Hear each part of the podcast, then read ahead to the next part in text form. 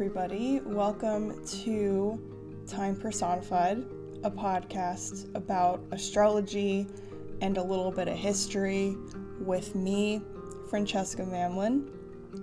I am coming to you the morning of the the lunar eclipse um, on January 10th of 2020. This is the very first full moon of the year.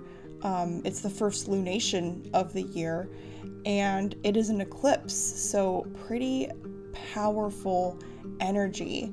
I don't know about you guys, but 2020 has really come in hot for me. like, um, the events of the world have been just absolutely insane over the past 10 days, as well as major shifts and transformations happening in my own life. Uh, 2020 is shaping up to be a year of really powerful energy.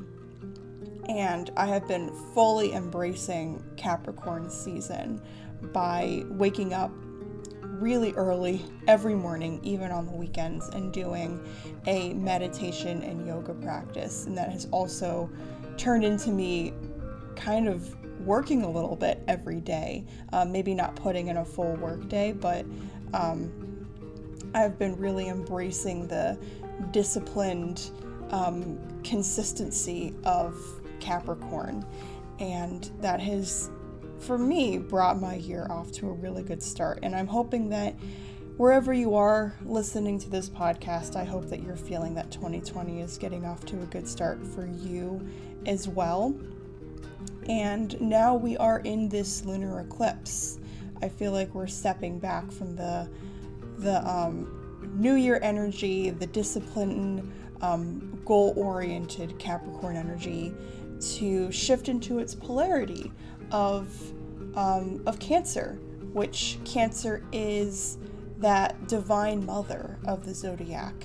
It's the um, nurturing feminine energy, and we talked a bit about Cancer energy when I read Adam Schiff's birth chart in the first episode of this podcast, which I recorded on the solar eclipse um, uh, in Capricorn.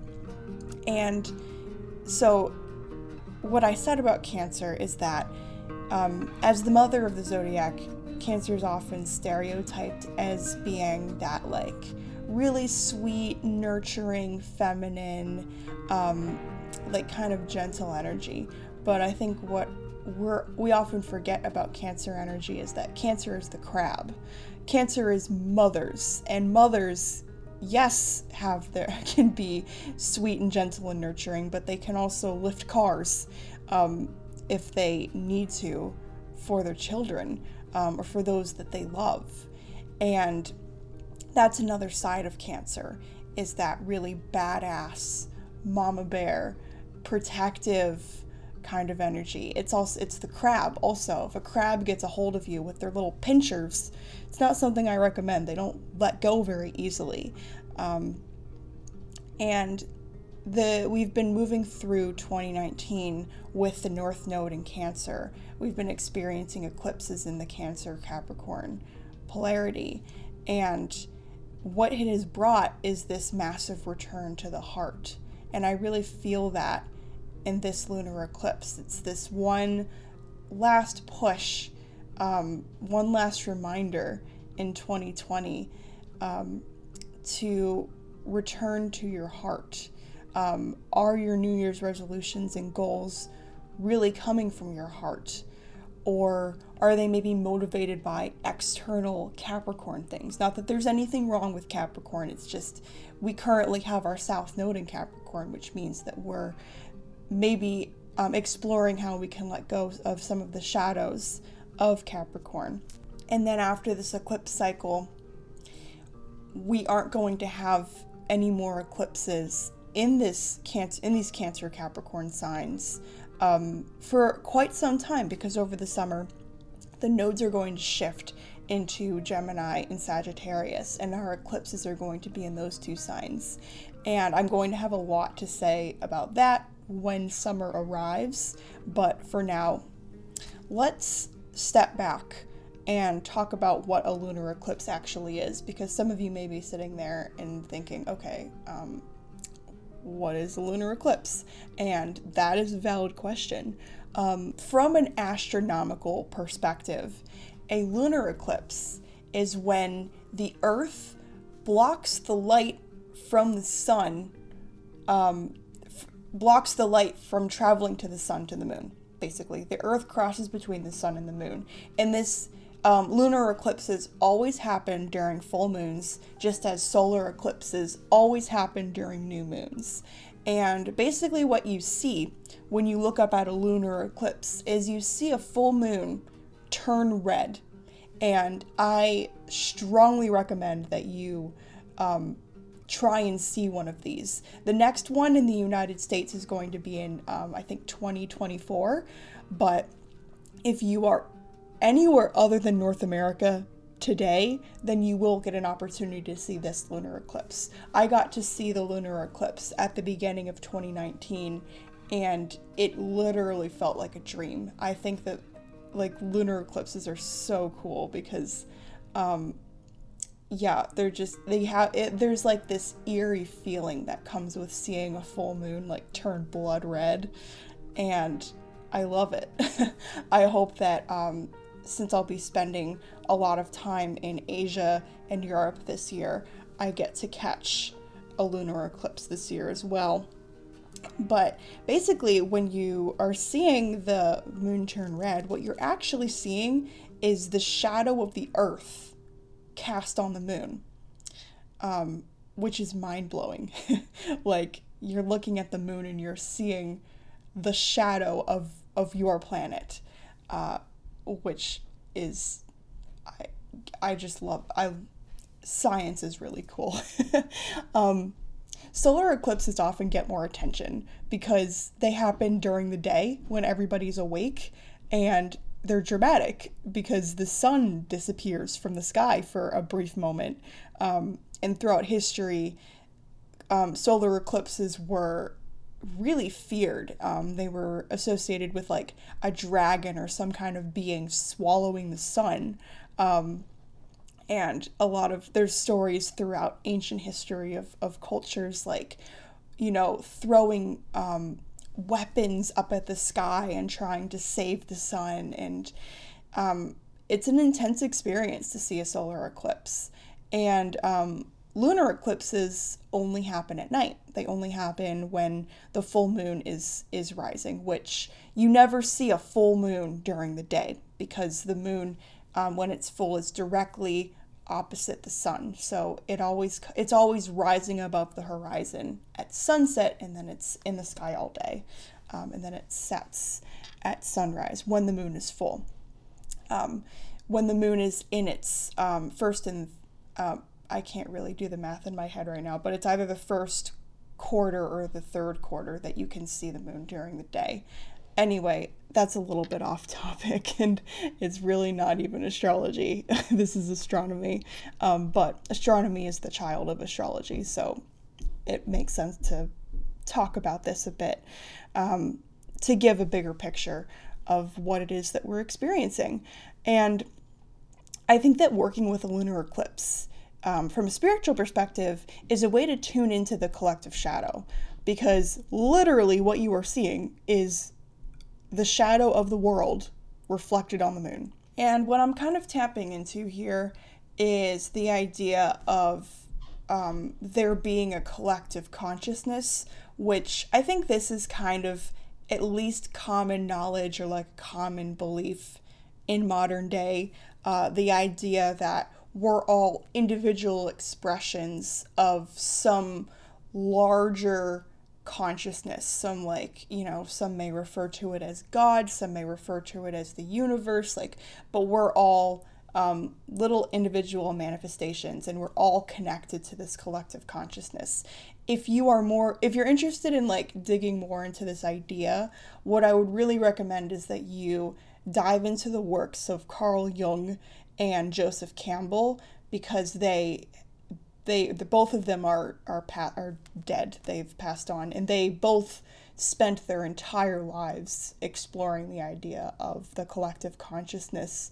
Um, and exploring it through mythology and you know if you are if you're an astrologer if you are um, on a spiritual path of any kind those two works are really staples in understanding the kind of work um, that is needed uh, from a spiritual perspective here on earth in the what are we in the third millennium um, anyway as i mentioned in the first episode of time personified Donald Trump was born during a lunar eclipse. So, he is the embodiment of America's collective shadow, uh, maybe even embodiment of humanity's collective shadow. And that doesn't mean anyone born during a lunar eclipse is going to be Donald Trump, um, because I don't think that um, I don't think it's anybody's destiny to be evil. I think that um, Donald Trump's soul uh, has a lot of pain and has a lot of darkness. And I generally believe that we created him. Um, we we created a society um, that someone like Donald Trump could live their whole life um, the way that he lived um, with greed and um, heartless ambition, because there can be heart filled ambition, but he has heartless ambition and um, deep, deep selfishness. And we created a society where he can live his whole life and um, get his way, basically, by being the way that he is and get into power, which is why we must face him and transmute this shadow and transmute this darkness. Um, and that's really the dance that we're in right now. But if you are born, if you happen to be somebody who was born during an eclipse, don't take that as a message that you're like evil or anything or that you're anything like Donald Trump. Um, he has embodied his eclipse in this way. Um, this is the path that his soul or not even that his soul, this is the path that his human self decided to take with his soul's blueprint.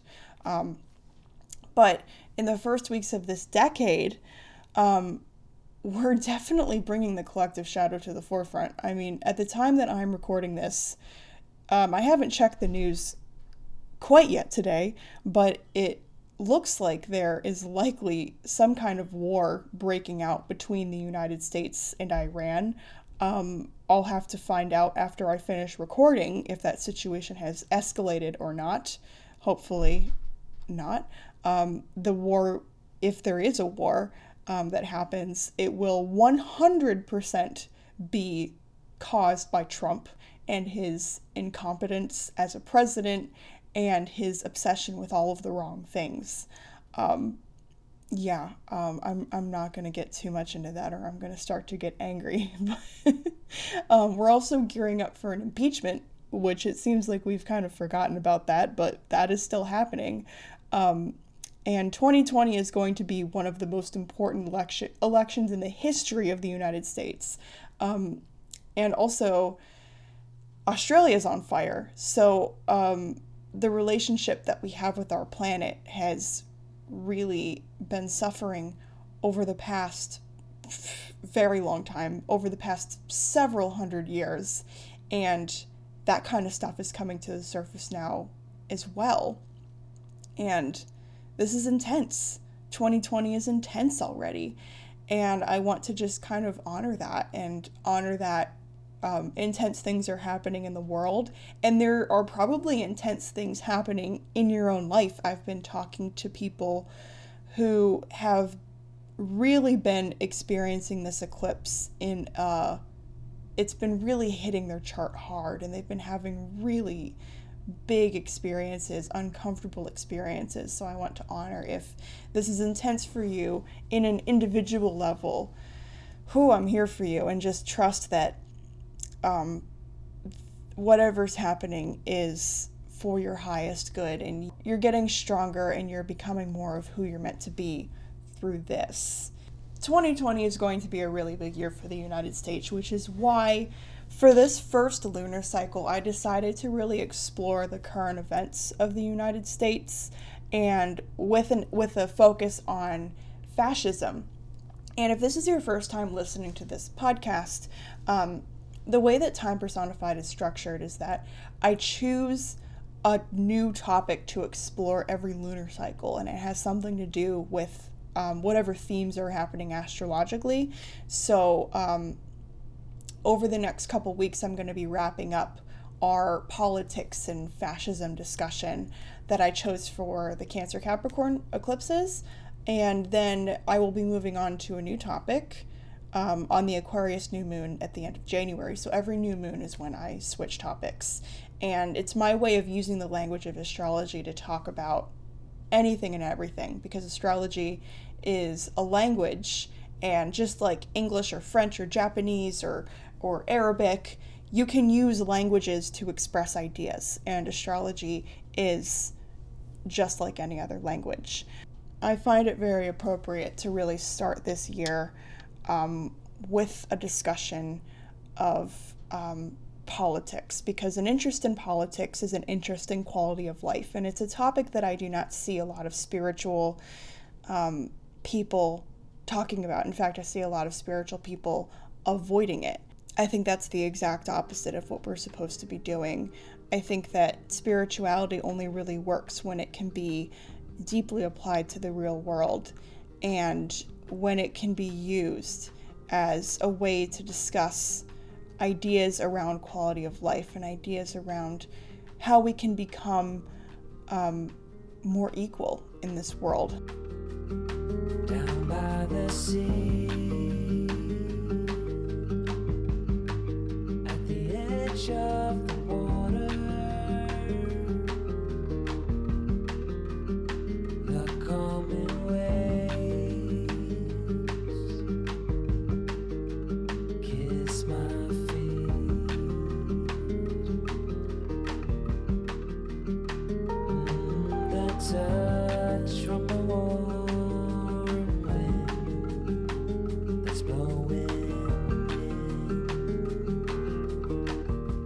like I was saying before, eclipses are associated with dragons because when eclipses occur, it appears as if something has swallowed the sun or the moon. In the mythology or the stories around um, around it for a lot of different cultures, it was a dragon. Um, and the nodes, which the nodes are the points in the moon's orbit w- in which eclipses occur, um, they are always in opposite sides of the zodiac and they are often referred to as um, like a head and a tail of a dismembered dragon. So the north node would be the head of the dragon, and the south node would be the tail. Um, and right now, the north node is in Cancer, the head of the dragon is in Cancer, the tail of the dragon is in Capricorn. Um, and as I was um, talking about a few moments ago, we're moving towards the Cancer themes. We're moving towards embodying the divine mother and we're and we're releasing the shadows of capricorn the shadows of um ex the of the focus on the external and the focus on goals and career and public persona um, which these are not necessarily bad things but they're things that need to be explored and brought to a more balanced and um, high vibrational state uh, right now. I recently purchased a Dragon Oracle deck and I'm really into it. Um, I've been pulling a card, a dragon card, every morning right before I do my meditation and then meditating on the dragon that comes up, um, which I think has brought me a lot of insight and um, really helped me understand what this eclipse cycle has meant for me. What I'd like to do right now is pull a card for us about this Cancer Capricorn eclipse. I'd like to ask it what lessons are left for us to learn about this Cancer Capricorn polarity before the nodes shift into Gemini and Sagittarius. So I'm going to pull a card for us and then I'm going to get into a discussion on the astrology of this eclipse.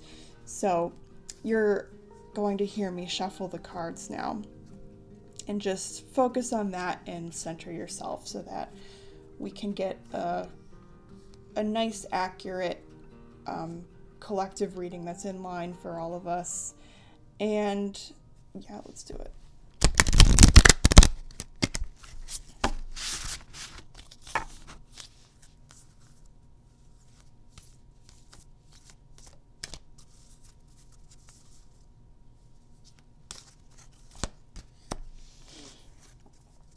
Okay. Wow. I just pulled I just pulled the Fire and Water Dragon and it enables your life to flow with loving force. And the message is prepare for change and to move forward quickly. Expect the unexpected. Have fun. And what was I just saying about a return to the heart? Um, that's been in my opinion, deeply validated by this dragon card that just came up. And I will post a photo of this in the show notes on my website. So if you would like to see the image of the dragon, it will be there. And enabling your life to flow with loving force. I think about the ocean and I think about water and the way that water flows and it has so much force and it's so cleansing. And Cancer is a water sign. Cancer um, is connected to the ocean. Just all the water signs are connected to the ocean. Um, and preparing for change and preparing to move forward. That's very in line with the energy of the North Node. There are changes happening right now. Um, life is moving forward, and I think that when we look around the world, and for a lot of people, when they look around their own lives, there are a lot of reasons to be, um, there are a lot of reasons to start to lose hope or to maybe fall into cynicism. And I think one of the main things that this dragon card has come to tell us is that we have to remember to, as much as we can, kind of enjoy the ride and find joy in every possible place and um, to keep ourselves centered in love. All that we can really do is make sure that our actions come from a loving place and to make sure that we always have joy in our hearts because I mean, what's the point of existing on this earth if we're not going to have joy in our hearts, right? So that's cool. And if you'd like to look at the image of the dragon or meditate on it, you can go to my website, francescamanlin.com, um, and I'll link the show notes in the little description of this podcast so that you can easily get to that. So, yeah, let's talk a little bit about this eclipse. Um, the two things that are happening during this eclipse is uh, that I really want to focus on are Mercury's conjunction with the Sun and the Saturn Pluto conjunction. So, Mercury's conjunction with the Sun. Um, you're going to hear me talking about this a lot during the course of this podcast because this is one of my passions in astrology. Within my passion of astrology, um, this is another passion of mine um, visible planet cycles. So, we all know that the moon has a cycle. Um, Many of you may know that you can follow and work with the lunar cycle. This podcast follows and works with the lunar cycle. My whole life is basically structured around the cycles of the moon. But what a lot of people don't know is that all of the visible planets also have cycles. That is Mercury, Venus, Mars, Jupiter, and Saturn. And so all of these visible planets have times, they have a new phase, just like a new moon. They have a full phase, and they have um, rising and falling phases, like, or, you know, a lunar equivalent would be waxing and waning. And they have times when they're very bright in the sky and times when they are not in the sky.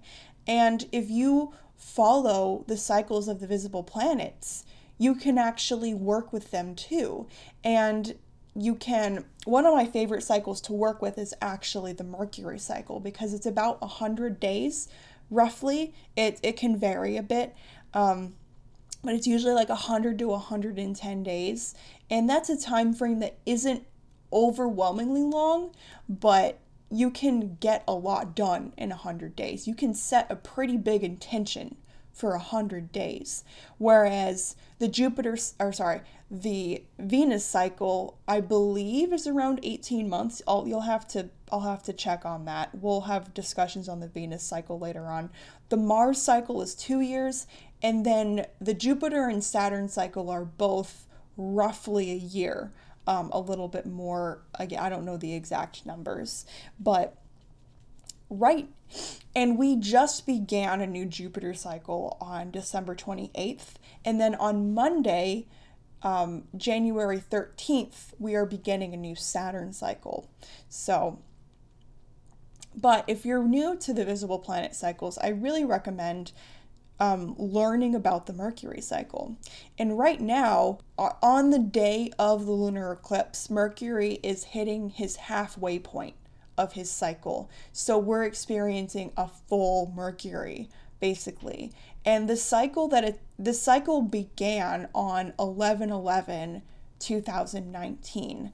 So think back to what was happening in your life November of 2019. Specifically, what ideas were you really excited about during um, the end of 2019? What what ideas kind of claimed you.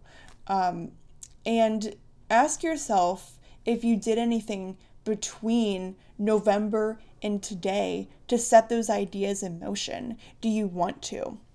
Because things are coming to sort of a climax here during this eclipse, um, with the moon being on the north node, um, and then also with this full Mercury. So take some time to meditate on that and think about how that may be showing up in your life. Additionally, we have a Saturn Pluto conjunction in Capricorn. And um, this conjunction is going exact in two days. I actually cannot believe that it has finally gotten here because if you're like me and you've been following astrology, you probably have been hearing about this conjunction for like the better part of a year. Um, and now it's happening.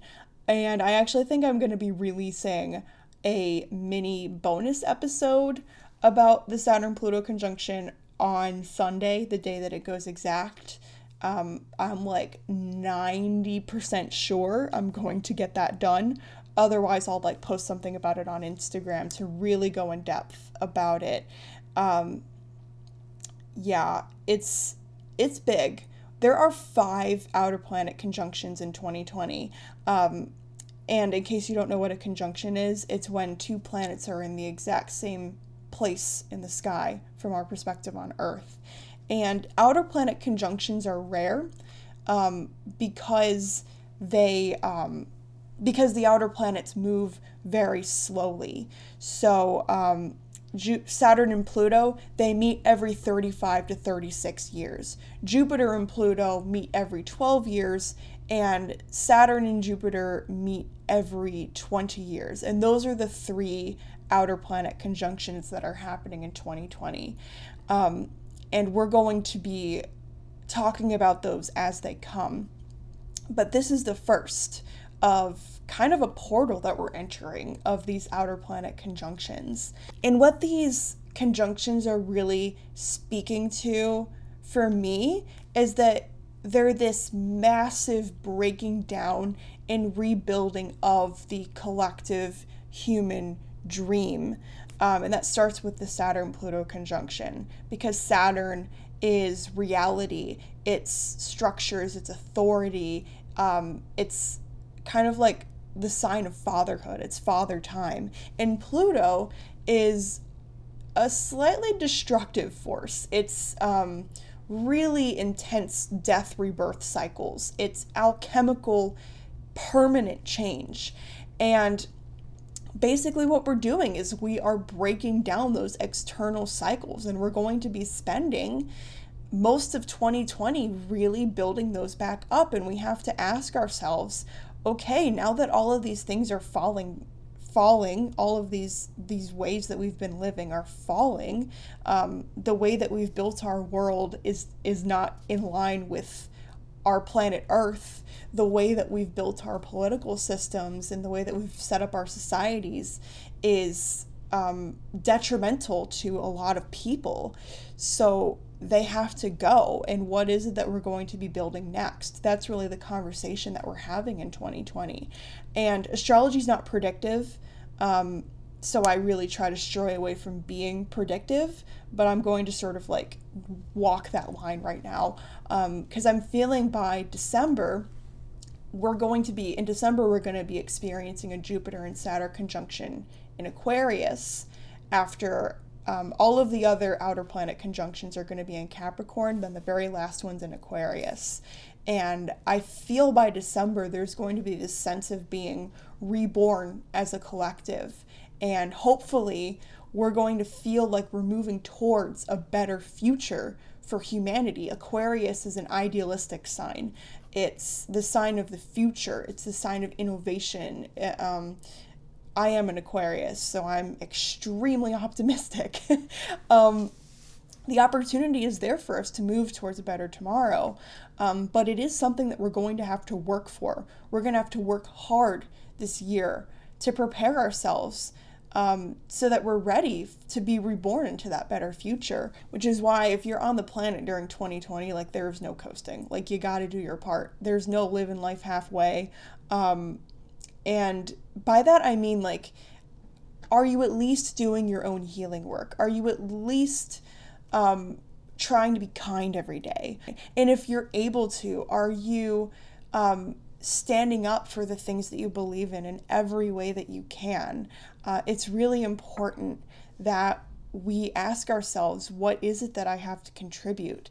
Um, because we need it this year. We need everybody to contribute in every way that we can. We're really at a turning point in 2020, um, which is why I actually created a meditation uh, to accompany this podcast episode and help you connect um, with and work with the energy of this lunar eclipse. And it's a meditation to connect with your ancestors. Um, ancestors can be a really great resource to strengthen your spiritual path and to provide you um, guidance and support just like living on this planet.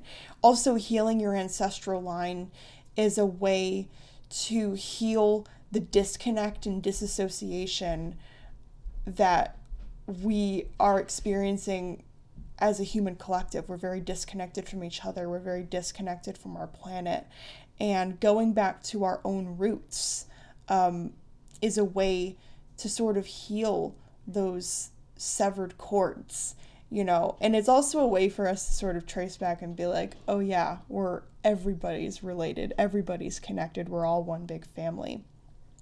So that's going to be in the show notes as well if you were, would like to get that meditation. I'll have you join my email list because i'm going to be sending out a new meditation for every full moon. And like I said in the last episode, if you're somebody with the ability to vote anywhere, America, another democratic country, this is the year to make your voice heard. There are people who have fought and died and who continue to fight and die for the right to vote. Um, this is the year to pay attention to what's going on in the world and to let let um, the political systems know that you want a better future for this planet and for humanity because right now there are a lot of people in the conversation who don't really seem to care about a better future. There are people that have the power right now who seem to just care about their own profit and don't really care about the future generations or um, or the animals or plants who live on this planet along with us. And those of us who are on a path of compassion and love and who are seeking spiritual truths, we really need to get in there and say, you know what, like we care about more. we care about more than just the money and the economics and um, and the power. We care about harmony and peace and love. You know. Um, yeah, so you can do this through voting, demonstrating, engaging people in conversations, um, voting with your dollars, voting with your consumer habits, or through charitable giving. I'm not asking you to be perfect. I'm asking you to do what you can. Um, we need whatever it is that you can do, we need it. we need it. Um, in the year of 2020, the election in the United States is going to be probably one of I I'm I, I really don't have a whole lot to back this up because US history's been so complicated, but I really think this is like the most important election in our history because just thinking about the stakes if he ends up back in this office, the stakes are very very high. Um, so I urge you to at least follow this election, get to know the candidates if you're an American. Um, get to know the candidates if you are an American, donate to the candidate that inspires you. Oh my God, please vote. um, I'm going to be doing a series actually on this podcast. I feel like I have a lot of ideas for content for this podcast, so I hope I can actually produce it all. Um, but I would love to um, do a mini episode on each of the top candidates and talk about their astrology chart, talk about their own, the history of their lives, and what role I think they're playing in the history of this country and of the world. Because each of these candidates, whether or not they actually get the nomination, they are playing a part in the 2020 story and they're they're a significant part of this 2020 portal so it's important to know who these people are and um, I am going to be linking in the show notes a, a source that has all of the important dates for the 2020 USA presidential election so that you know when the debates are and when the primaries are. Um, because you should definitely vote in the primary because there's a lot of primary candidates for the Democrats. All of that will be there for your reference.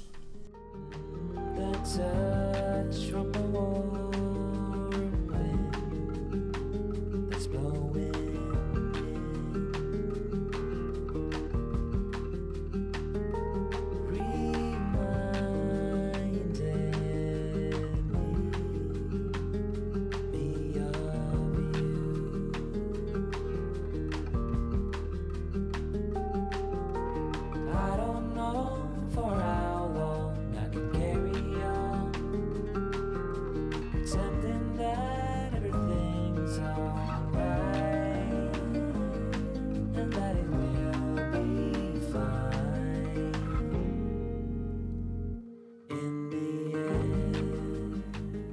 I would like to shift our conversation to the tarot um, for uh, a bit because because the tarot is deeply connected to astrology, and every astrological sign or planet is connected to a tarot card.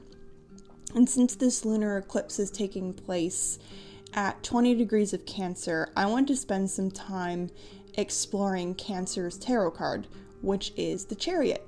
So, if you have a tarot deck, you might want to pull the chariot card out of the deck so that you can look at it um, as we talk about it.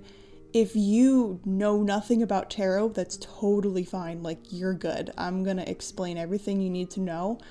You might want to Google a picture of the chariot card. Like, just pull out your phone, Google the chariot, go to images, um, and you will see a picture of it.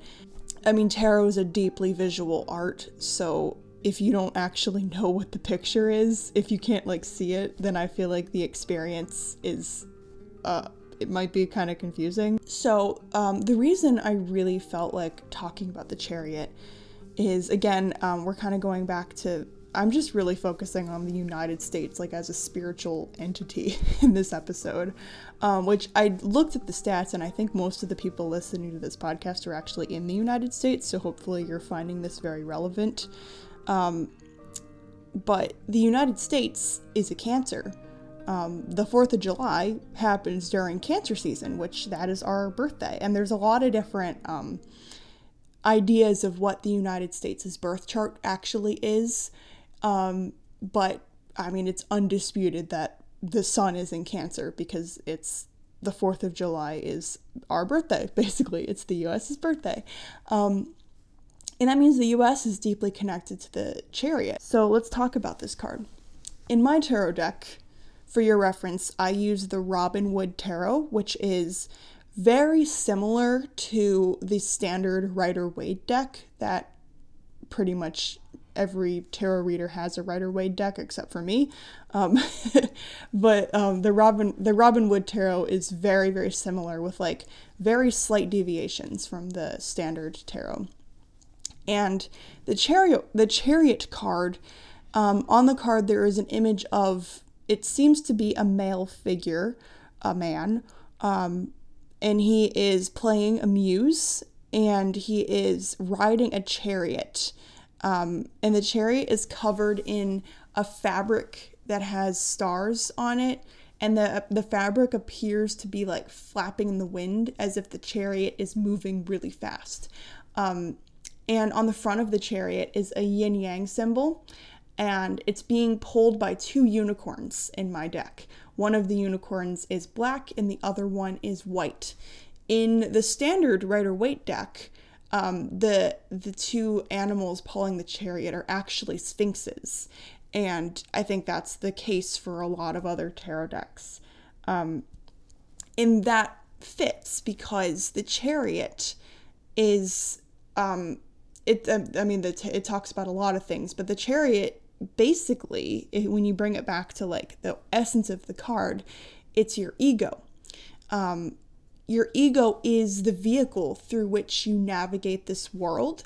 Um, and going back to that collective consciousness idea with Carl Jung and Joseph Campbell, um, your ego is what separates you from the collective consciousness. It's what makes you an individual expression.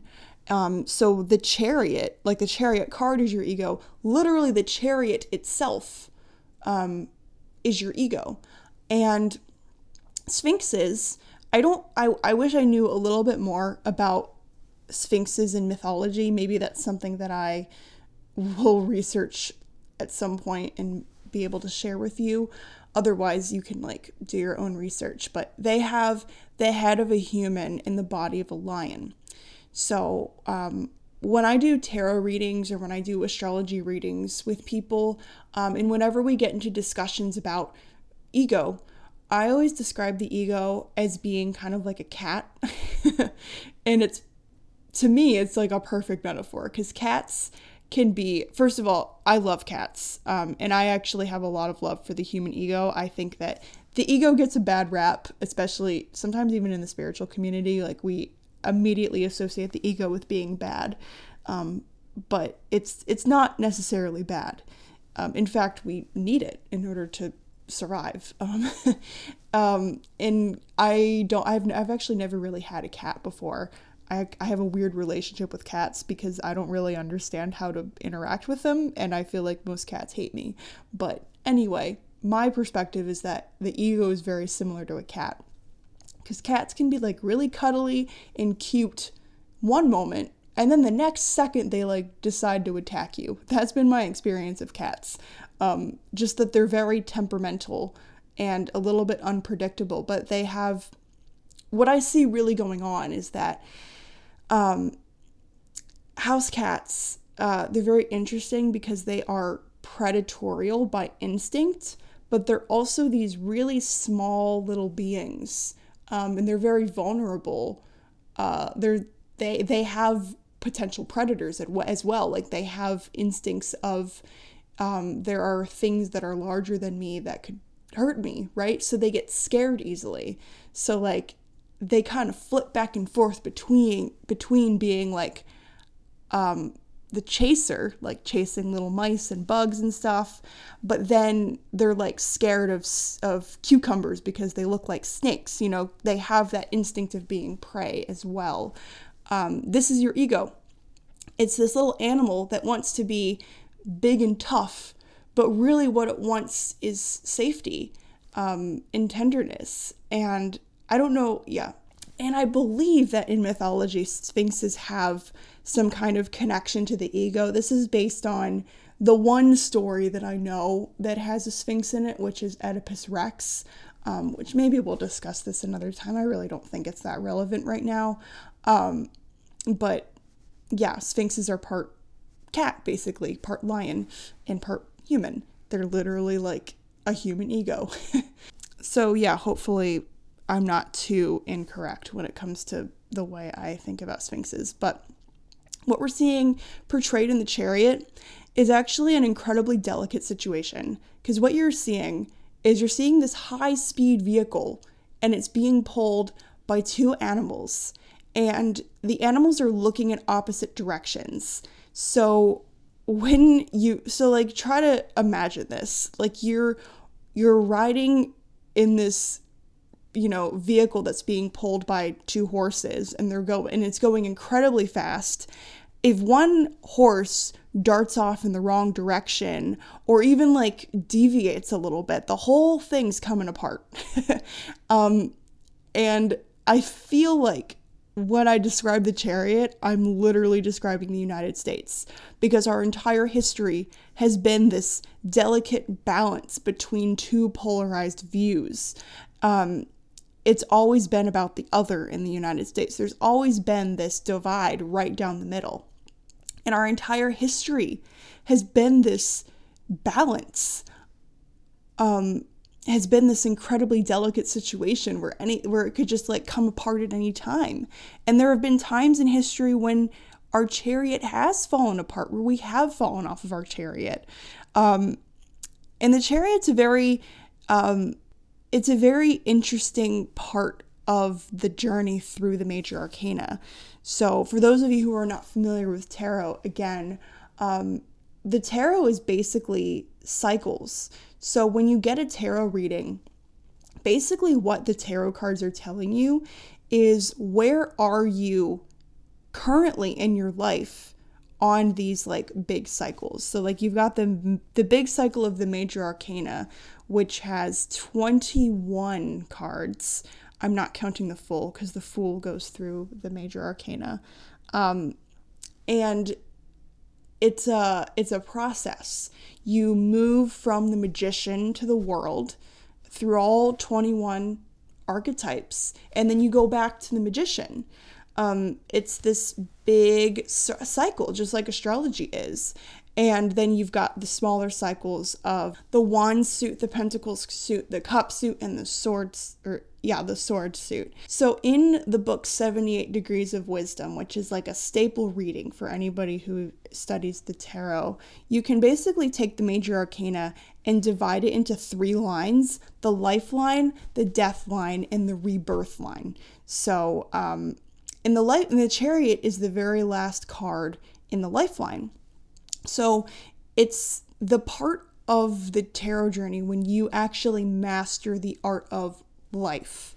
Um, and it, it's when you are able to balance your unconscious and your ego, um, and you're able to like basically function in the human world. But it's not complete spiritual enlightenment, it is a state of control that takes a lot of effort to maintain. Some people, um, live their entire life in the chariot. Like they get through all of the first seven cards of of the lifeline in the major arcana and they go through the process of like figuring out who they are as a as like a human um, and figure out how to function in the human world and then they just spend their whole lives maintaining that control and in order to actually achieve um, spiritual development, you have to fall off the chariot. You have to fall, um, your chariot has to come apart, and then you move into strength, which is the first card in the death line. And it's the point where you actually face and tame your ego and you begin the process of coming into a deeper peace. And you will move through a human being can move through the different cycles of the tarot many many times so you can fall off many many chariots through the course of your life and larger entities like nations they can fall off chariots thousands of times throughout the course of history. And every time you come back stronger because every time you're forced to actually look at your ego and actually look at your shadow and go through that whole death process. And um, an example of this would be the Civil War. Um, the Civil War was awful. it was so awful. So many people died, and it was a point where the United States was possibly not going to be the United States anymore. But we came back um, as a nation that did not own slaves. And that was something that had to happen. Like, we just couldn't move forward as a nation built upon the ideas of liberty and equality and own sla- and, and have people owning slaves. Like, it's just no. Um, and I think that's really important to remember. I think we actually are in a point where the chariot's coming apart again. And um, I'm going to go a little deeper into that, why I think that na- um, in a minute. But I think as the chariot falls apart and as we have to go through that process, we have to remember that there's the opportunity to come back a stronger nation and to come back um, with a deeper embodiment of the values that the framers of the Constitution and the founders of this country had in their hearts as they were building this nation. And we have the opportunity to not only create a better future for ourselves, but even lead the world into a better future. Um, I've been doing a lot of reflecting on the astrology of the United States, so I would like to talk. Um, I'd like to go a little deeper into what I have learned. Um, if you are slightly newer to astrology, some of this might be a little bit overwhelming for you. Um, but I urge you to just understand whatever it is you understand. And if there's something that's confusing you, then that's fine. Eventually, it'll make sense to you. You have a lot of time um, to process this stuff because I'm talking about big historical cycles.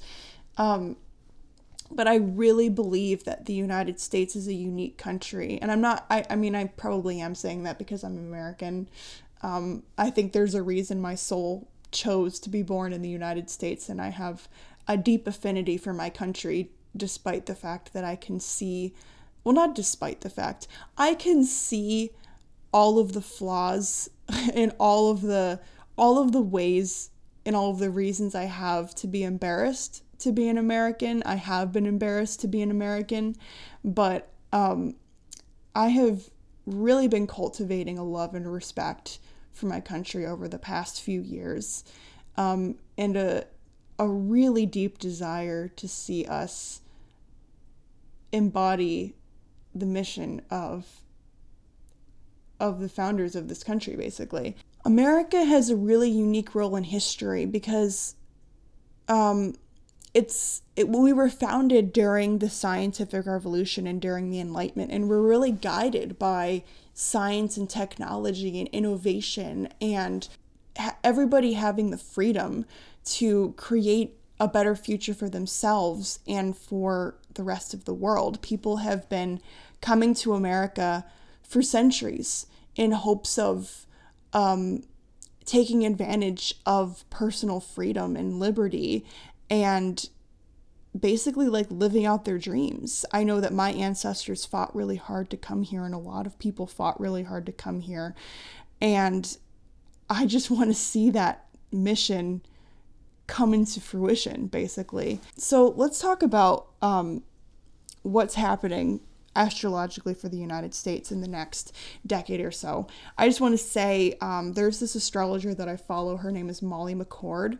She has been posting a video series about um, the astrology of the United States, and I will link to this in the show notes if you want to see her perspective on all of this stuff. Um, basically, in the 2020s, the United States is going to be experiencing a series of planetary returns.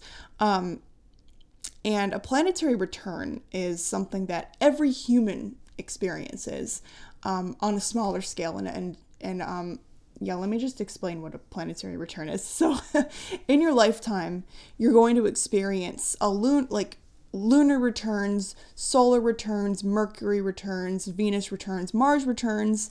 Um, though these are really common. These happen like every year or so. Um, Mars happens every two years. Um, some of them are less common and they mark big milestones in your life. So you'll have a Jupiter return when you are 12, another one when you're 24, another one when you're 36, and so forth every 12 years. You have a Saturn return every 30 years. Um, the Saturn return is kind of a big um, topic on social media. Um, it's it's that point in your late 20s to early 30s when you start to really solidify as an adult. Um, and sometimes people can find Saturn returns very painful um, and difficult. So, like, they get a bad rap, but we'll have to talk deeper about Saturn returns later. I haven't even had mine yet, so like I don't even know if I can speak to it. um, anyway, and when you're in your 50s, you'll have a Chiron return and then you'll have a Uranus opposition um, in the middle of your life as well. And those are what you're going to experience during human lifetime. Um, countries are larger entities and they have larger life cycles than people. So they experience very large planetary returns. They experience a Uranus, Neptune, and Pluto return on, you know, scales of hundreds of years. So in the 2020s, the US is going to have its very first Pluto return because Pluto takes 248 years to move through the zodiac. And this is going to happen February of 2022. And this is going to be like a huge transformative death rebirth cycle, alchemical change. Um, we're already starting to feel this because Pluto moves very slowly. It's already very, very close to um, being in its return position.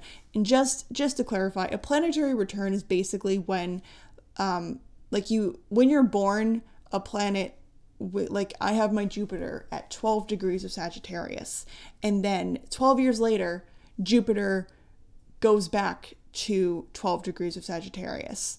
Um, so it returns to the position that was in, that it was in when you were born.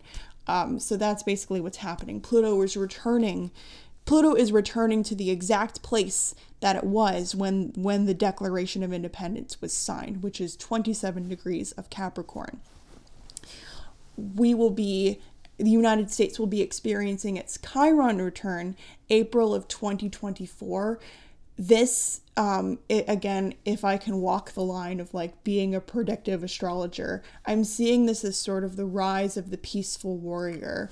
Um, because we have our Chiron in Aries. So there's this sense of Chiron is the um, wounded healer teacher archetype of the zodiac. So there's this there's this sense of taking um, the painful lessons and applying them to fight um, to fight for justice. The way that like peaceful warrior archetypes are kind of are like gandhi had his chiron and aries um, so i'm feeling that kind of energy for the chiron return the Uranus return will be July of 2027. Uranus is the ruler of Aquarius. It's about new beginnings. It's a it's the planet of innovation and technology. So there's like this sense of like really like who God knows what is going to be hap- what the world is going to look like in 2027. We're probably going to be like living on Mars by then, um, based on Elon Musk's plans for the future. Um, so there's this like sense of like there's gonna be like real like like a new almost like a new another new world, you know. Um, yeah, that'll be in, that that's something that I'll have to dive deeper into and report back.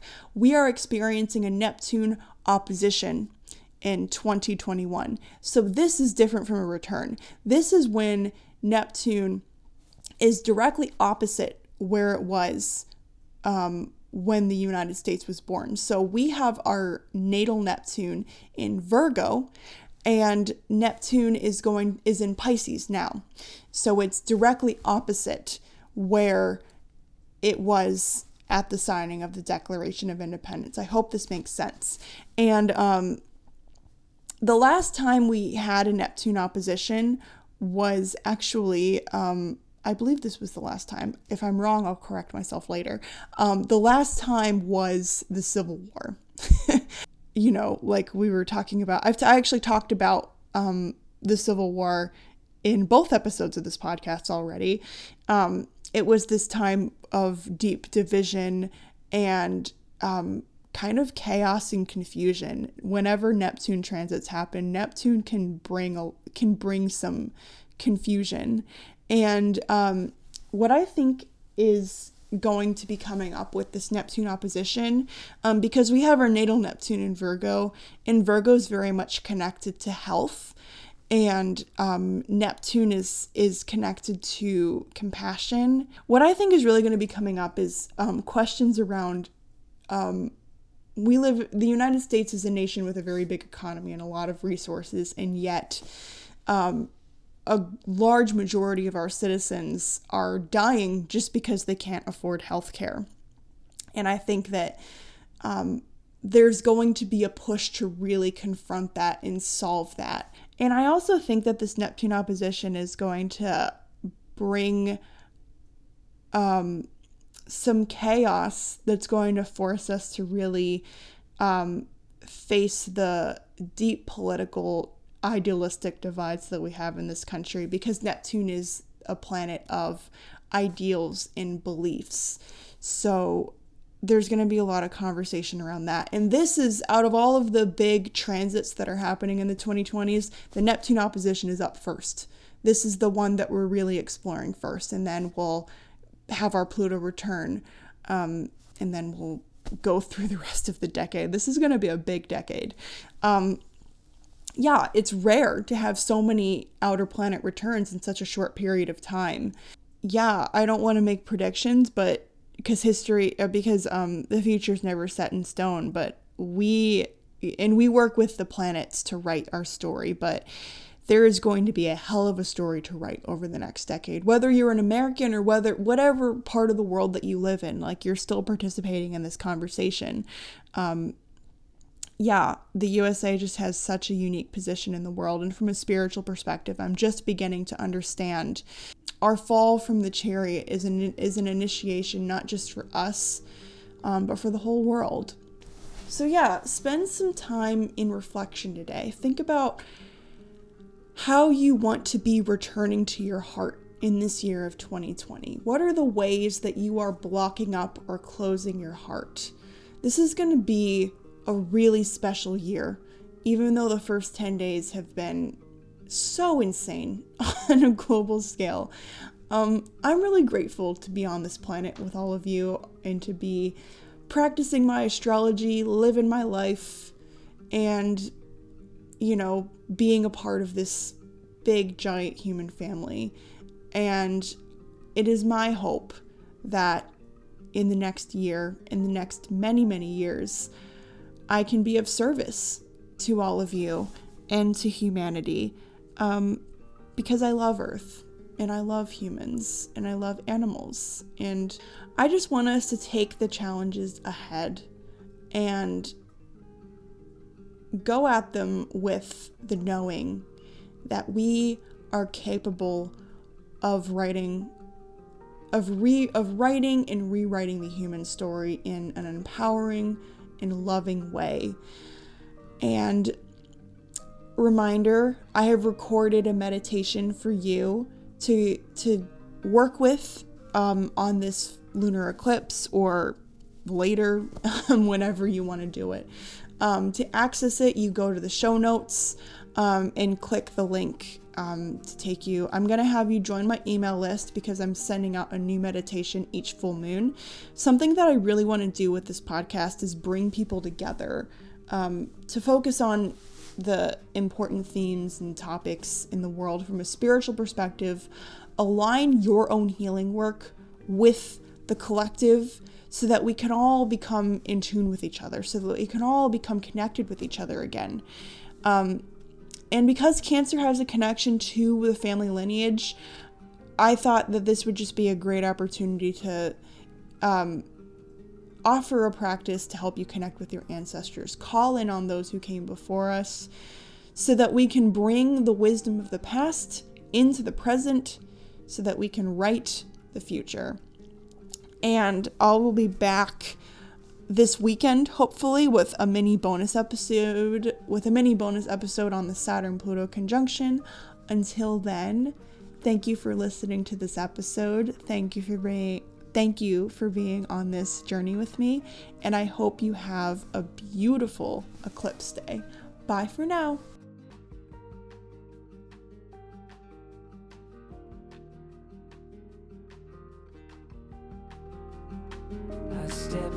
Into the water